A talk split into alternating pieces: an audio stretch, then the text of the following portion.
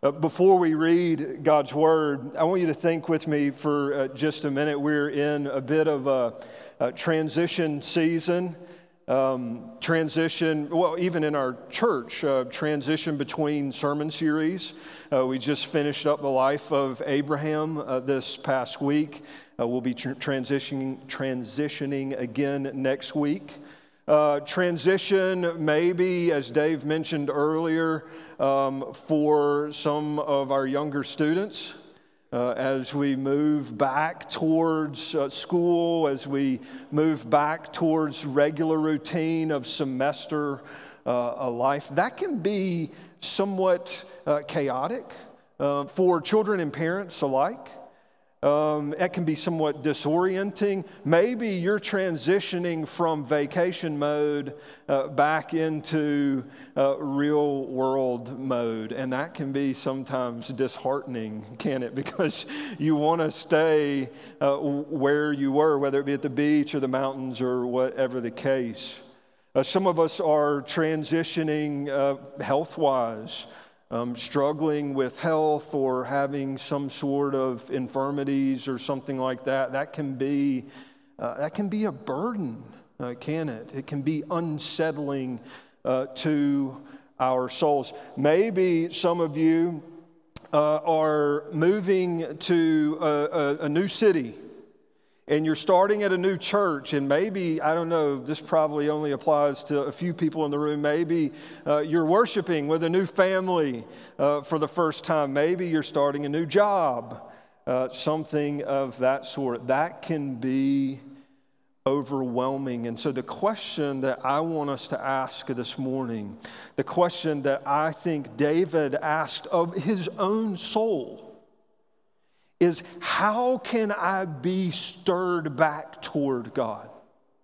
What is it that's going to, when everything is chaotic, when everything is in upheaval, when everything is discouraging, when everything is disheartening, how is it uh, that I can rediscover or remember or remind myself who our Father in heaven genuinely uh, is. That's where we're going to look this morning. Psalm 103.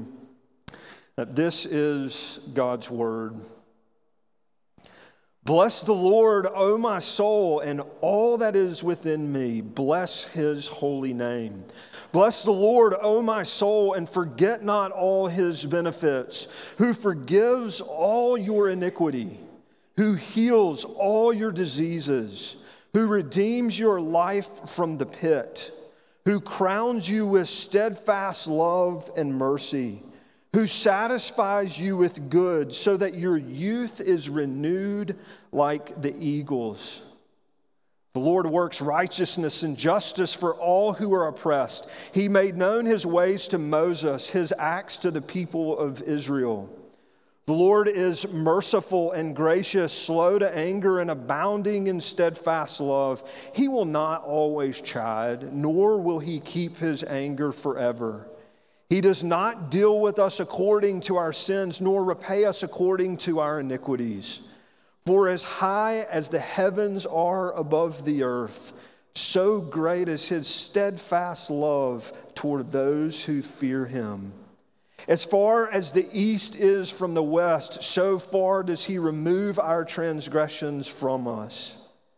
As a father shows compassion to his children, so the Lord shows compassion to those who fear him. For he knows our frame, and he remembers that we are dust.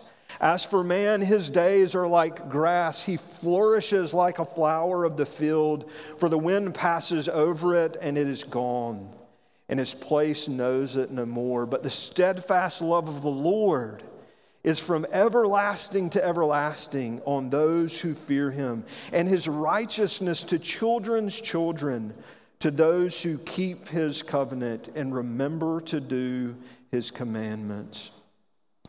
The Lord has established his throne in the heavens, and his kingdom rules over all. Bless the Lord, O you, o you his angels, you mighty ones who do his word, obeying the voice of his word. Bless the Lord, all his hosts, his ministers who do his will. Bless the Lord, all his works in all places of his dominion. Bless the Lord, O my soul. Let's join our hearts together in prayer.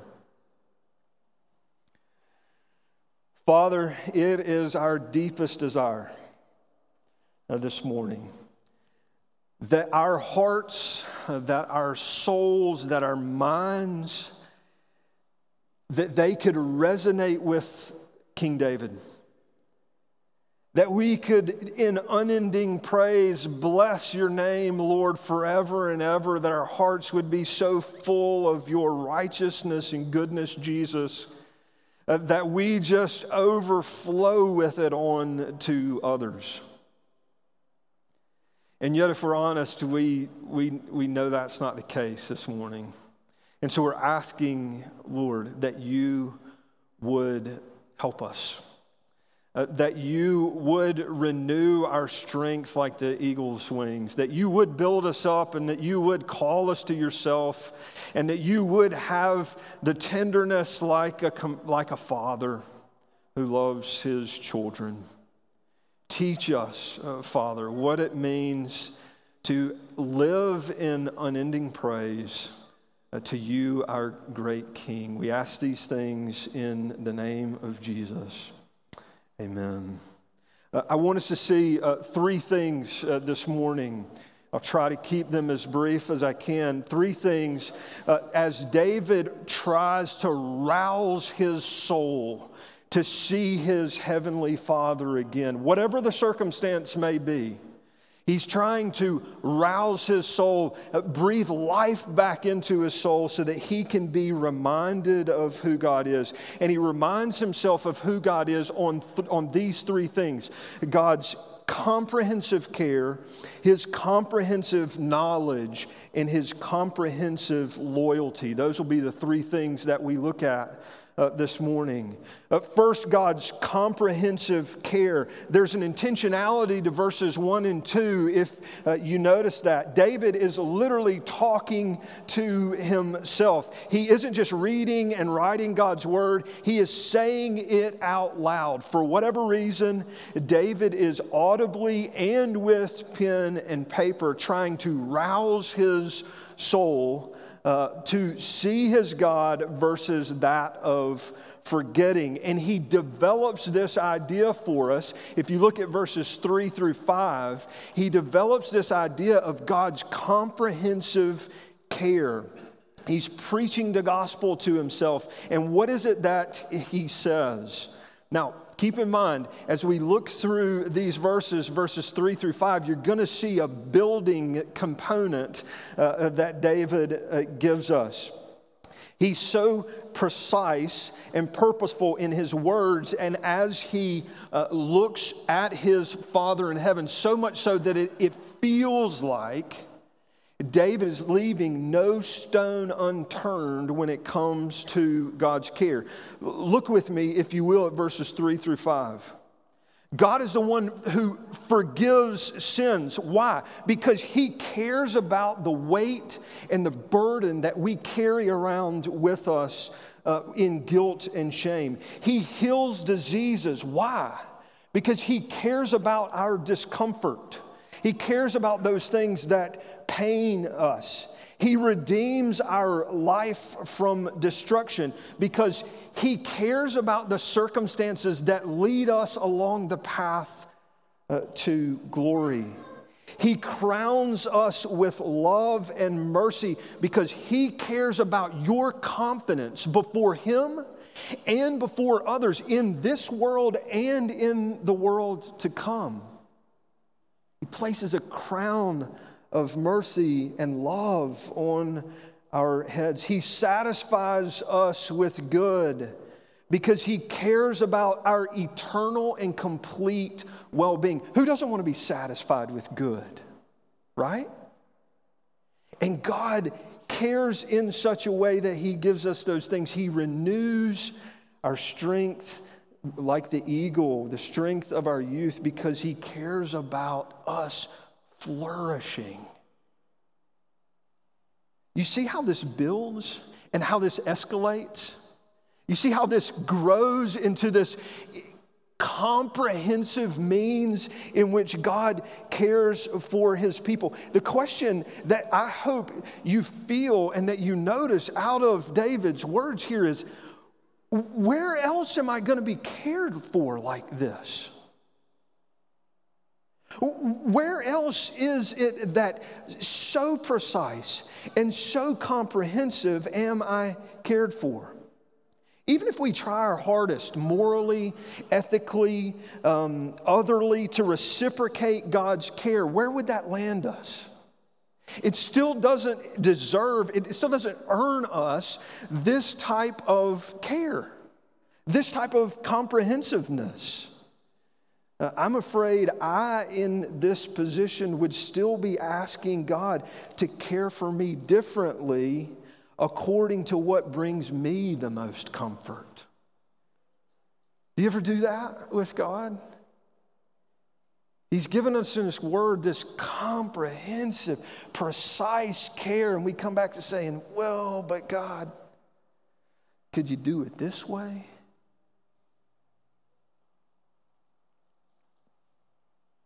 Friends, you can imagine you can imagine what it must have been like for Jesus on the cross when he cried out, My God, my God, why have you forsaken me? Because possibly for the first time, he experienced what it was like to not have the comprehensive care of the Father. Why? Because as he laid down the comprehensive and precise care of his Father, he enabled us to pick it up again and to feel it and to know it and to, to relish in it. One of the main reasons Kelly and I and Wyatt and Rainey and Holden are so excited to be a part of this family is because you hear this word of truth week in and week out. But it can never lose its luster. It can never lose its brightness uh, in, in, our eyes. And that overwhelming beauty of the transaction that takes place through faith, through the life and resurrection and death of Jesus, can never lose its radiance before us, which is why we have to ask the question in every facet of life what does this type of comprehensive care do to you? How does it change the way you sit in the pew this morning? Knowing that you are so lavishly cared for. How does it change you in disagreements with others? In frustrations, in hardship, in heartbreak, especially, especially this one. How does it change the way you think about others when your care isn't reciprocated?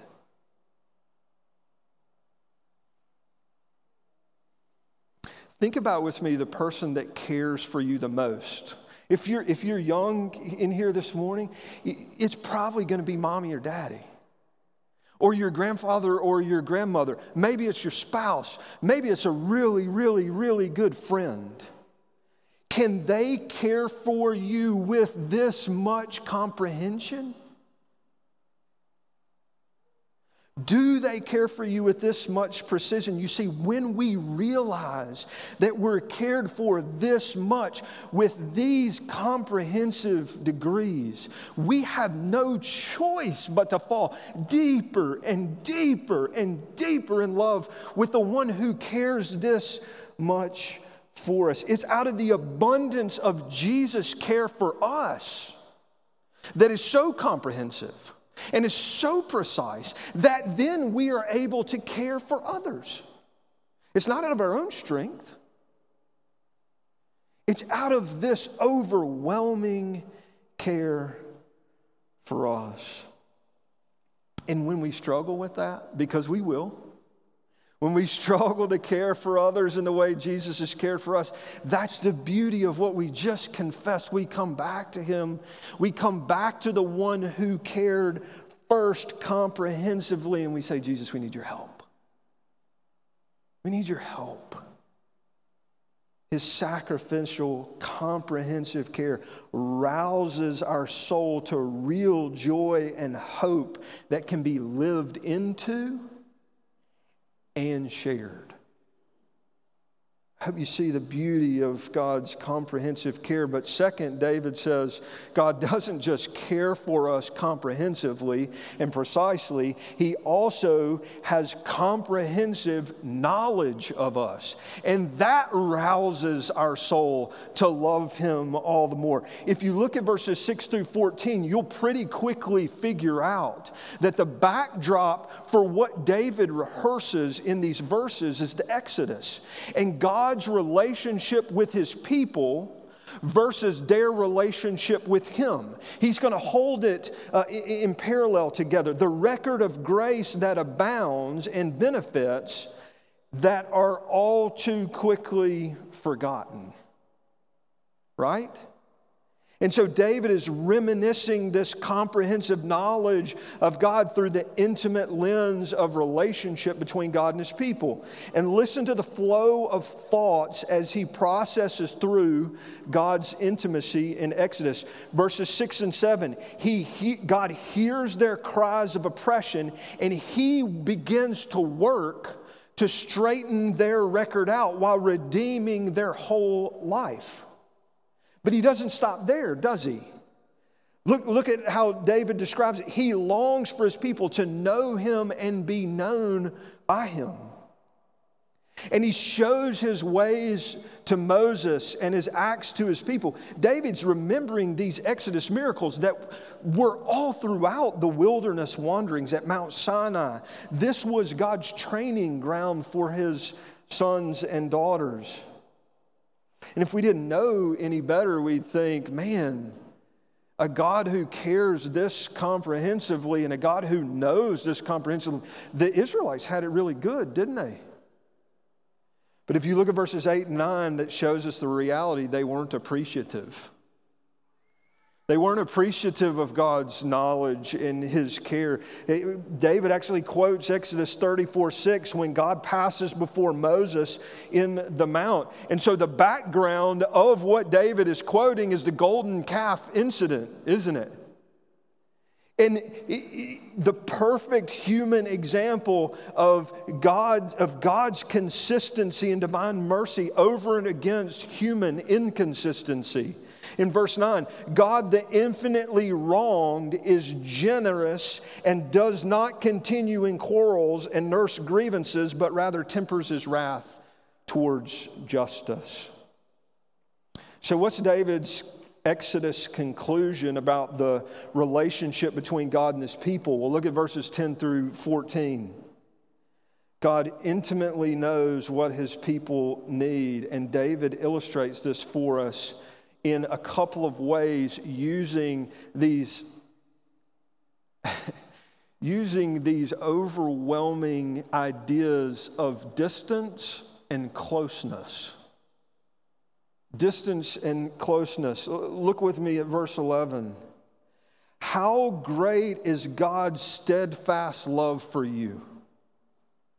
How great is God's steadfast love for you? Well, you could start you could start by trying to measure the height from heaven to earth. And how high is that? It's immeasurable. So, what's that tell you about God's steadfast love for you as His people? Verse 12 How far does God's forgiveness extend?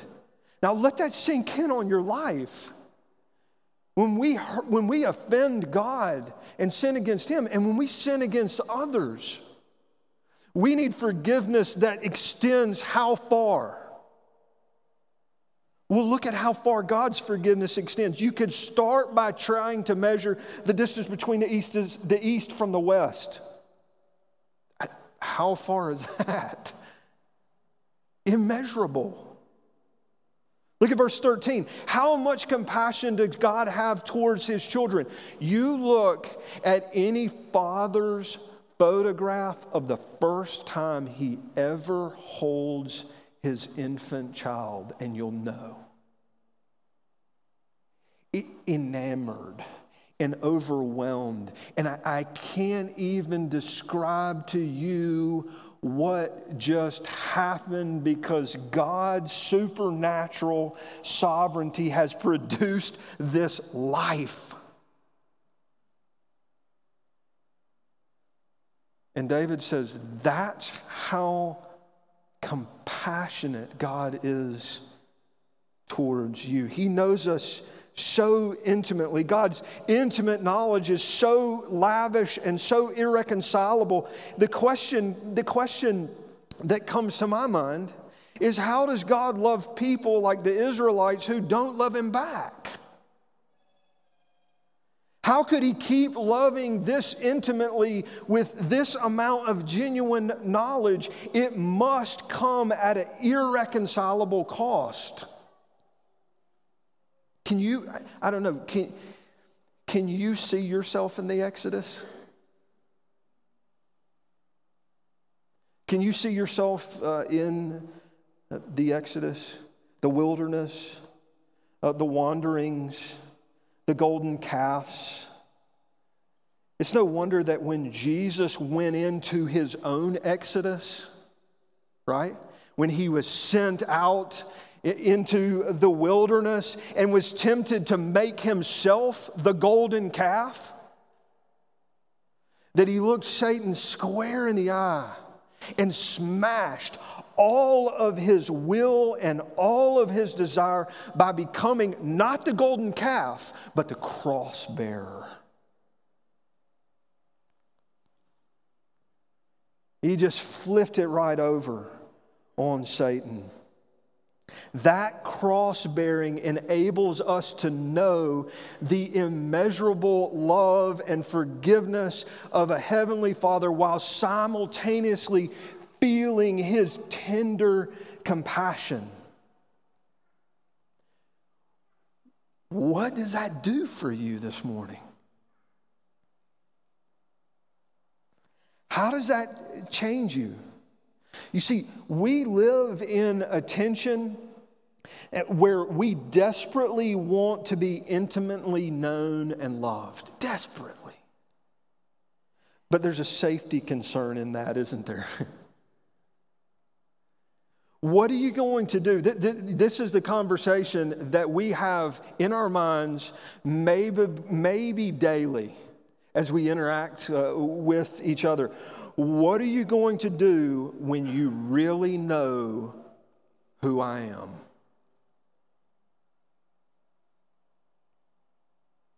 Will you continue to love me and will you continue to forgive me and will you continue to have compassion towards me? We long for this. The problem is we long from, we long for this from humans with expectations that far exceed our capacity. And so, as we go through this process, what we end up doing is we end up hurting and hiding, hurting and hiding, hurting and hiding. And Jesus says, as David is trying to rouse his soul, Jesus says, I know your frame. I created it and I love it.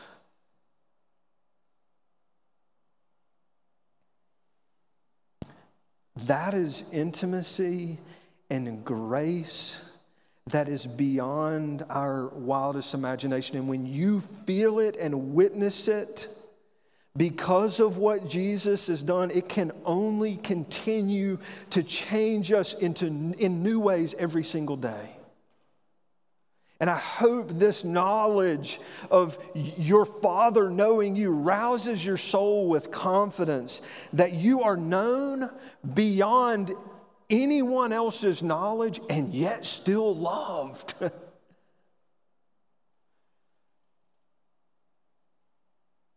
and then finally, David, in effort to try to remind himself in the chaos and in the frustration and in the disheartening moments of life.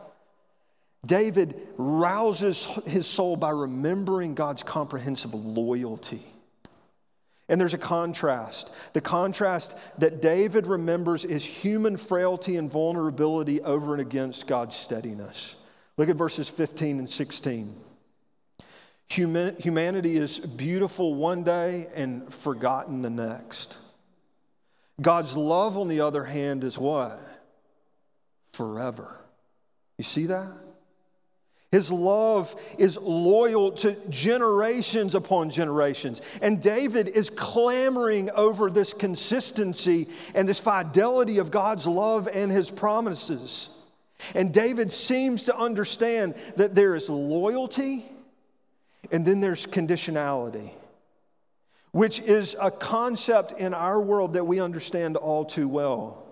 Because our concept of loyalty only extends so far as you give me reason to doubt, right?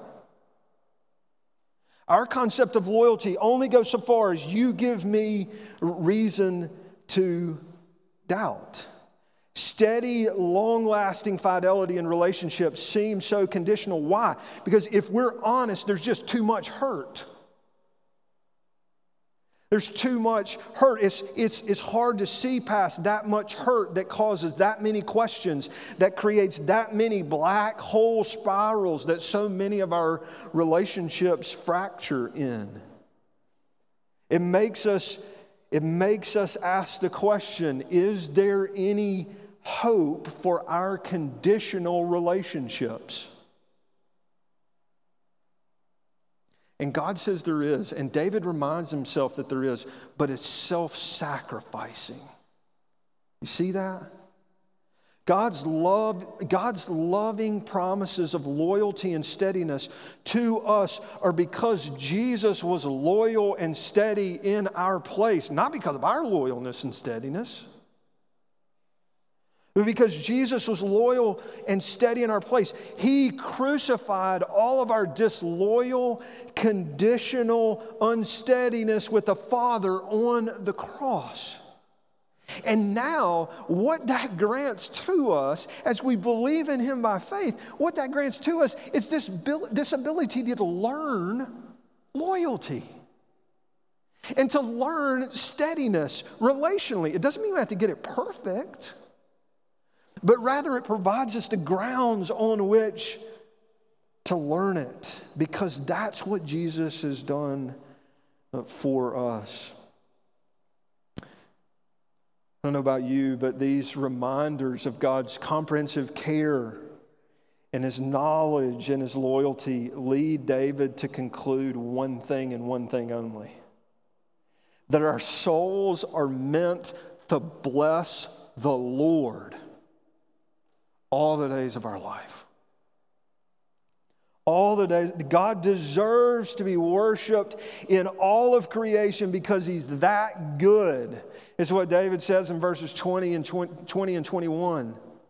Comprehensive love, so creation comprehensively worships. Is your heart roused? Is your heart stirred up? Is your soul encouraged by the beauty of the gospel? Do you feel like you've been blessed with something that you don't deserve? The appropriate response is the privilege to join and let this settle in on you. Friends, this isn't just about Greenville, North Carolina. This just isn't about Christ Presbyterian Church. We need to remember this week in and week out when you come here with the body of Christ, you're a part of something cosmic. That's way, way, way, way, way, way, way, way bigger than me and you. When David talks about angels and minister, he's talking cosmically. And you get to be a part of that because Jesus, especially as we come to the table this morning, Jesus is ushering us into the throne room of heaven. And he says, you're cared for, and you're known, and I'm going to stick by you always. Always. That's what brings us to the table this morning.